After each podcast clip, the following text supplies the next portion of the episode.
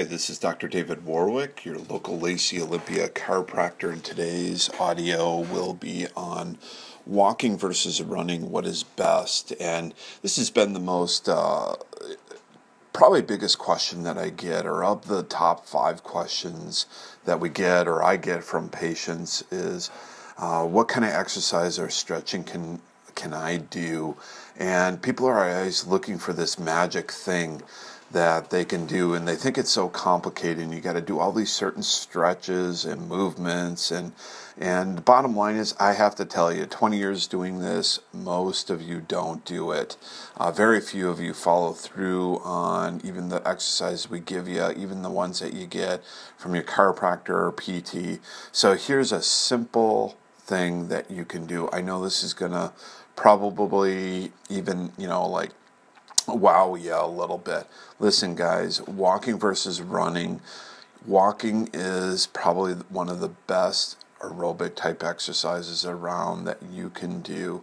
Um, we see it around us constantly you know when we see pictures or magazines of people doing some type of aerobic exercise like walking running cycling uh, that always inundates us. And you know walking can be great because one it can be done almost anywhere, anytime, whether it's indoors, outdoors, on a treadmill, and you can combine it with so many different things, such as your strength training, stretching, yoga, you know, balance uh, type training, even people for high intensity type training. So it's not uh, limited at all. You know, it's one of the things that you do most commonly it may not be the sexiest type of exercise that you're thinking of. I, I think people think that when they exercise, they have to be sweating bullets and uh, the clothes totally sweated up to make for an intense physical activity. And if that's for you, great. Uh, go ahead and do that. But as you get older in life, maybe that's uh, not maybe the most um, common or most uh, you know important thing that you're doing in your life as life changes. We're seeing definitely a trend uh, that walking is becoming catching on more, and this is obviously when it hits some of the bigger things like the Centers for Disease Control and Pre- Prevention. You know, people in bigger cities are starting to walk. You're seeing instead of just the uh, triathlons or marathons. Uh, you know, they're incorporating walkers into it and have been for some time, but this becomes uh, even more popular. You know, and uh, doctors such as myself, insurance company, uh, health personnel promote walking as well. It's good for you.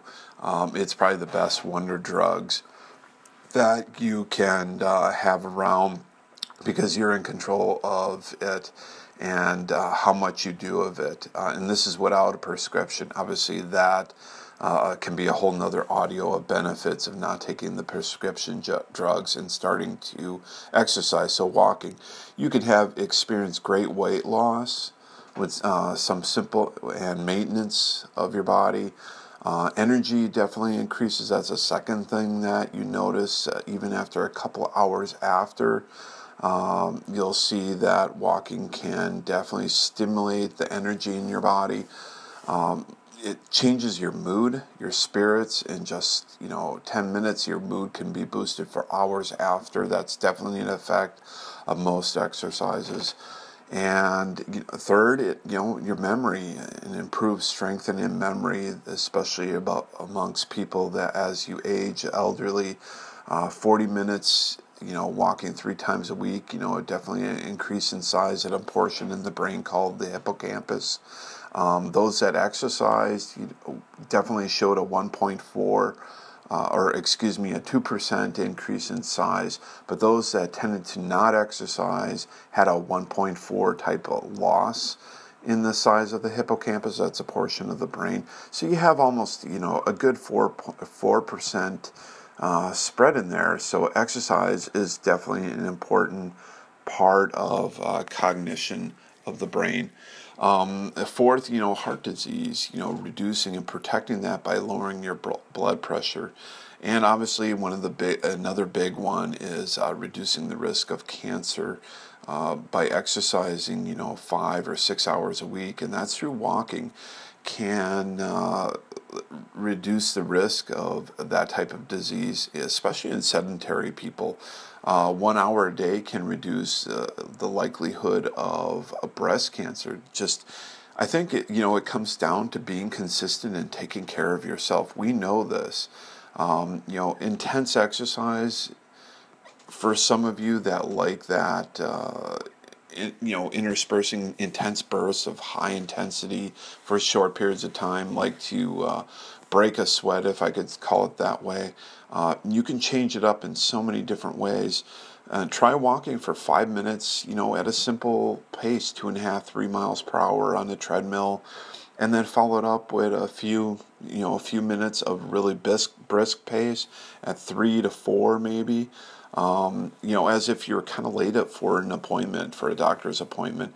And you can follow it for, a, you know, a, a, fast one, you know, even faster for 30 seconds to a minute and taper down from there. I'll share with you one of the things that I do uh, in mine uh, type of walking, and I change it constantly, but I'll tell you what I'm doing now.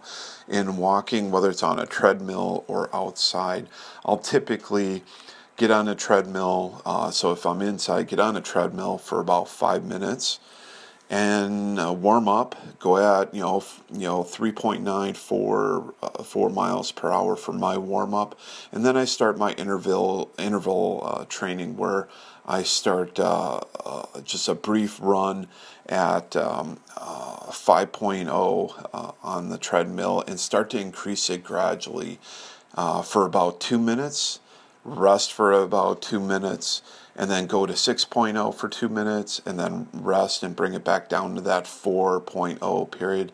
Bring it up again in another two minutes to 7.0. Uh, seven not seven miles per hour, then bring it back down to 4.0. So I'm doing that interval t- training, and I'll do that for 20 or 25 minutes, and then take about a five minute cool down if I'm rushed for time, I can do that over in the 20 minute for 20 minute time, and that works for me. And sometimes, you know, I'll change it even where I'm just briefly walking on the treadmill to increasing it. I do the same thing outside as well when I want to get outside and uh, walk slash run. Um, do the same thing yourself. Get creative with it, guys. Walking can change your posture, it can change your core, your whole body. And people ask exercise that they can do. Uh, again, I go around to this. I mean, you know, there's so many different great exercises and stretching your neck back and moving your body.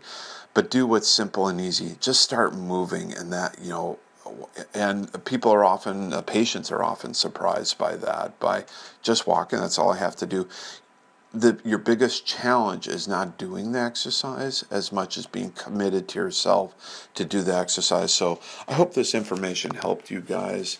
Uh, I went way over more than I wanted to, but you know this was this is an important one. I really wanted to share this with you, and in fact, this is the one that um, audio that I'll be sharing with my patients uh, a little bit more and referring them to.